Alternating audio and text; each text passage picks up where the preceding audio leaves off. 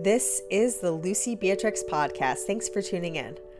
On my show, I talk about everything from my past life as a fashion model for over a decade, or my path to getting sober, where I currently have over 836 days dry, as well as my unlikely journey into the world of competitive running, where I run fast and far all around here in New York City. On today's episode, I'm speaking to the ladies out there, and oddly, some men who seem more curious about this topic than I would have anticipated, to bring you guys up to speed about my story surrounding amenorrhea, or the loss of a menstrual cycle, and basically how I've been navigating that.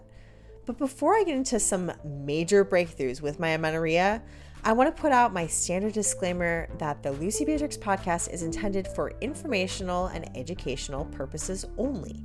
This is not medical advice, nor is it meant to diagnose or treat any mentioned conditions, so seek advice from a qualified physician or healthcare provider with any questions you may have regarding a medical condition. I'm just a chick who likes to run, talking about my life, so keep that in mind as you navigate your own well being. Anyway, on to the show welcome back to the show. Uh, on this episode, I'm going to be talking about updates surrounding my amenorrhea, and I have some big news surrounding this whole situation. Basically, amenorrhea is a long, fancy word for the loss of a menstrual cycle for more than three consecutive cycles. So, if you lose your period three times in a row, you have amenorrhea. And I talk about in the last episode how I had lost my period for most of my 20s for various reasons and didn't really think that hard about it. I kind of just lived my life as if nothing was really wrong. I was just oblivious to the fact that no, I wasn't getting my period and that was something that I should be getting. It's a great way to know if your body is working and firing off on all cylinders and you're meeting all of your nutritional needs. But um, I kind of turned a blind eye to it for a long time. But then in my late 20s, I bunkered down and was like, no, I want to get my period back. And I did. But then, uh, as you may know, if you listen to the last episode about this, uh, I lost my period again. So I was a little defeated and a little deflated. And I figured I would depict the story surrounding getting it back. And guess what? Spoiler alert. Spoiler alert. Well, if you follow me on Instagram, you probably already know.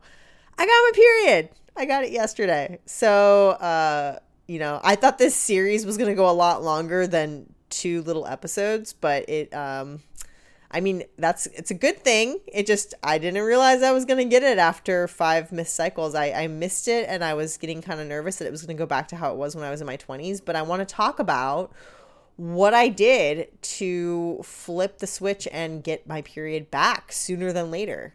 Because as you know, I'm 32, and um, it was really important to me as soon as I lost it to make sure that I got back on track and got it back, especially as an athlete, as a strong human. I just wanted to get my period back, and I did. So, we're going to talk about that. Um, so yeah, basically in that episode that I talk about my path with amenorrhea and how I spent most of my 20s with this condition, I used to just turn a blind eye and think, okay, well, I don't get my period. That's okay. Who cares? I'll deal with this when I'm older. It's fine. It's fine. And obviously, if you know my story, you know that I was also struggling with alcoholism for most of my 20s. I basically subsisted on red wine uh, and very little nutrition, just mostly all of my caloric intake. I'd say a vast majority, over 75% of my cal- caloric intake came from alcohol. And I think that that had a lot to do with why I wasn't getting my period. And uh, I think I just wasn't getting enough nutrition in general, not even just a specific macro or micronutrient, but just I wasn't getting enough fuel and the quality of the fuel was obviously not good because it was coming from wine. Um, so anyway, so when I had gotten my period back the first time around in my late 20s, I think I, I chalked it up to a lot of different things. I started eating a different, more variety of food. I was in a different kind of a relationship that felt more stable. My life wasn't as dependent on my appearance as a full time model. I was kind of phasing out of the modeling thing as my full time thing. And sure enough, when my period came back, I was elated. I was so happy. And I went back and I looked at all the things that I had written about and talked about when I got it back that first time after so long with not having it. And I kind of redug all that stuff up when I lost my period again this past year. And I thought, okay, what am I doing differently that would have caused for it to go away?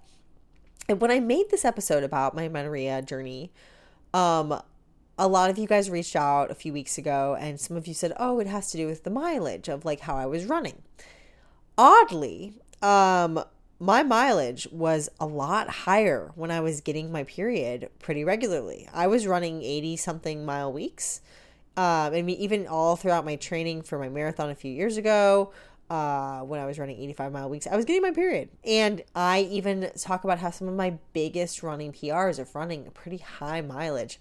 I was always getting my period. And if not, I was getting it on race day or like the day that I was doing these amazing time trials, like I would be on my period that day. So I kind of thought that was pretty cool, and I still think it's cool, and I like I love that. Like if I have my ter- period on a race, I think that's a pretty badass thing, and I kind of like own it because I think of periods as this amazing check mark, biomarker check mark that says you are meeting all of your nutritional needs, you are healthy and it's not the end all be all of like everything clean bill of health perfect, but it's a pretty good indicator to me. So um, that's why I, you know, I really wanted it back for a lot of different reasons, but not because I'm like, you know, I, I, I wanted it back just because it helped me have a little bit peace of mind as I amp up my training to get ready to go into my marathon this fall and just in general. Like I was starting to feel kind of weary thinking, I don't want to start running harder um, than I am if I'm not getting my period. Like something is not right. Like what's going on here, you know? So I wanted to get to the bottom of it. And I mentioned in the episode last time that I talked about amenorrhea that I was on my way to the doctor the next day. I decided to go to the gynecologist, and I hadn't been to a gynecologist in a very, very long time. So I went. I went to a gynecologist that I hadn't seen since, I mean, it had been a long time since I had seen him. He did all the things, the tests and stuff. But before I get into the actual appointment, I want to talk about something really interesting that happened in the waiting room. So I was sitting there in the waiting room and you know how like doctors have appointments with people who are selling them medications to like push on their I think I don't know what those people are lobbyists. No, not lobbyists. It's like the pharmaceutical company comes and they say, "Hey, to the doctor, sell this stuff that we are pushing out there." And uh, you know, there was this woman sitting in the lobby. She wasn't waiting for an appointment. She was one of those people who was had a product she was selling. And I, you know, I was eavesdropping and I didn't know exactly what she was all about. And but I heard her talking about um, this new plant-based birth control. Yes, plant-based birth control. So it's a birth control that's a little bit more on the natural side. And it basically was talking about this plant-based birth control that like is derived from plant estrogens, I think. I mean, don't quote me. I think this is what it was. And how there's certain foods that are higher in certain hormones that um, can actually be birth control. And I was thinking about it and I was like, huh, what what would that be made out of? And I actually asked her, I was like, hey, uh, just curious, what is your plant-based birth control? Like the thing that would make someone not be able to get pregnant. What is it made out of? And she said that's like some proprietary secret thing. But then I was thinking about what I eat all day, every day, and that is tofu. And a quick old Google search, and this is all like, I mean, don't don't mark me down as like some scientist coming up with some anything right here. This is me just thinking out loud.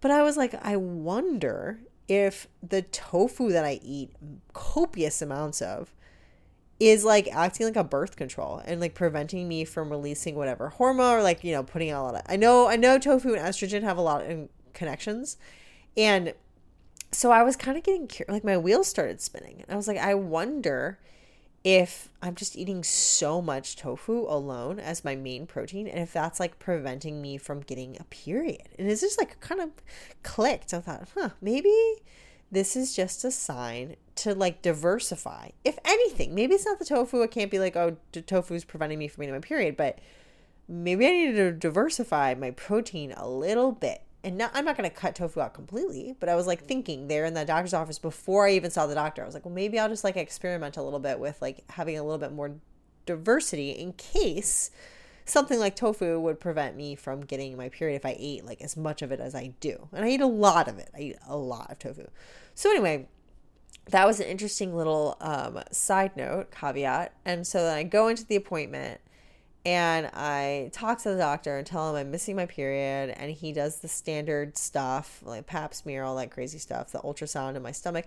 And, you know, honestly, I was like for a second, and I like joked about this last time. I was like, you know, I'm not pregnant because I'd be, if I was pregnant, I'd be having the Lord's baby, but because like, you know, wasn't active. But I was mm-hmm. thinking, like, what if I'm pregnant? Like, holy crap, what if I'm just pregnant and that's why I'm not getting my period? But that wasn't the case. Like, confirmed, confirmed that at the doctor's office. But then um, he weighed me and um, he was like, "Oh, you know, it could it could be as simple as your weight is just low." And I was like, "Yeah, yeah, yeah, yeah." Like that's I hear that a lot, but at the same time, I've got my period at this and lower weights. Like I've gotten my period when I was very low. So I'm thinking like I don't know about that though. Like is it the weight? And like sure, it's like something to think about and so I, you know, I took that as like, okay, he's telling me this piece of information and I should think about that. And then um, he suggested some other stuff. I brought up the soy thing. I was like, do you think it's from eating way too much tofu? Because of like, you know, could there be the estrogen thing? And he was like, eh, like, you know, mm, not, he wasn't, he wasn't totally sold on that idea, but it like, you know, I don't, he didn't say absolutely not. But I also don't think he realizes how much soy I was eating, how much tofu I eat. Um, but anyway, so you know, all the standard doctory stuff. He took my blood work, all that stuff. And so he said, he looked at everything and he was like, Well, you've got all the eggs. Like you've got eggs there. He's like looking at them with the ultrasound. And he was just saying, like, you everything looks good, like ready to go. And I was like, well, that's nice, but why then why am I not getting my period? Like, why isn't it coming then? And he's like, I don't know. so he said that the blood work would maybe reveal some insight about my hormones. Because, like, who knows? Maybe some hormones not firing off properly. We don't know. And so I got the blood work back, and he goes, Yep, everything's normal. And I was like, wait a minute, that's not what I want to hear. I want to hear I want to hear exact things. I want to hear your pro estrogen, blah blah blah. Like all that stuff is off and we need to supplement with this and you need to do that. And uh, he just said everything was normal. And so I was like, well, that's not helpful at all because I mean, at the same time, I really, really like this doctor a lot. I think he's a great, great, great gynecologist.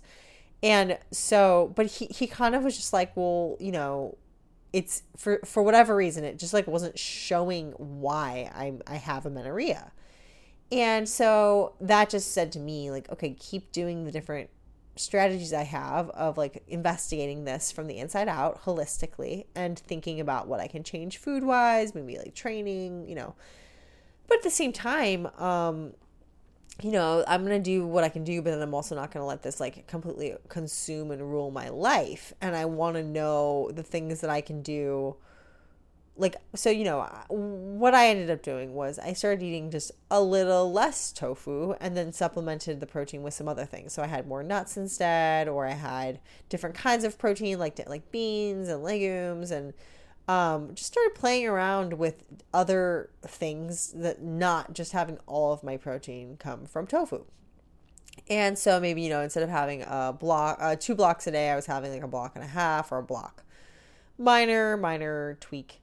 But then um, I also decided to just start treating myself more to, and this is going to make everyone so excited, but like chocolate. Like every time I had a chocolate craving, I just like ate a bar of chocolate. Like constant, I just like constantly was eating chocolate. And like, yes, I've always liked chocolate and I've always incorporated chocolate into my daily life. I eat a lot of chocolate, but I'm talking like I just started eating like a bar of chocolate a day. like a whole bar. And I just was like, you know what? I kind of just feel like this is the time, now or never. Eat the chocolate. I'm craving it. And uh fast forward and last night literally i'm at the bodega and i'm looking at the different chocolate section and i'm thinking which chocolate should i have and i get this one madagascar dark chocolate it's like 80% dark chocolate ate the whole bar on the way back to my apartment. And I woke up in the middle of the night last night and I got my period. So, holy crap. It, I mean, yeah, it just like something about this intu- intuition of telling myself to like maybe eat a lot, little less soy and eat a lot more chocolate like really worked. like, yeah, it just seems very anticlimactic actually to be like, okay, got missed my period, drama. Like, is she ever gonna get it back? And like, she has a marathon to train for, and how is she gonna navigate this? And will she ever have children? And blah blah blah. But then something inside of me just said eat chocolate. And i did and i got my period. And i know it's not that simple for a lot of women and i shouldn't um i shouldn't act like that's the end all be all but i think it's quite interesting.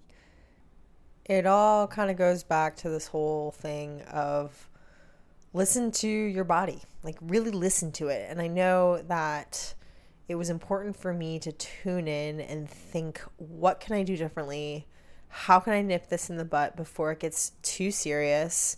How can I start getting this, um, you know, get this thing back? And I really went aggressively at it. Like I really was like, I want to, I want to get this back, and I did. But um, I also think that there is something else I should mention. And much like when I got my period back when I was in my late 20s, I was in this very stable, loving, nurturing, good, happy, healthy relationship. And I don't know if it's a coincidence. Don't know if it's a coincidence that the second that I actually kind of meet someone and have a thing start and you know my body's maybe releasing certain hormones um, i don't know if it's related but it just so happens that i did just start dating someone new. And so who knows? Maybe my body woke up a little bit and was like hey i don't know. I don't want to put too much pressure on that person to think that they're the reason that it came back but i do think it's kind of interesting. Funny coincidence. So that's all I have to say about my amenorrhea journey. Um, as of right now, this chapter is closed, or this story is for the most part over. Hopefully, I just continue to get my cycle every 27 or 28 days. And we'll see. I'll keep you guys posted as much as I know you guys really want to know every second of my my ovulation and menstruation cycle. Sorry, not sorry. I don't know. I find this stuff really fascinating. So hit me up on Instagram if you want to talk about this more. I'm at Lucie Beatrix, L U C I E B E A T R I X. Thanks for coming along for this ride. And let me know what you think. Until next time, just be fast. Just eat all the chocolate.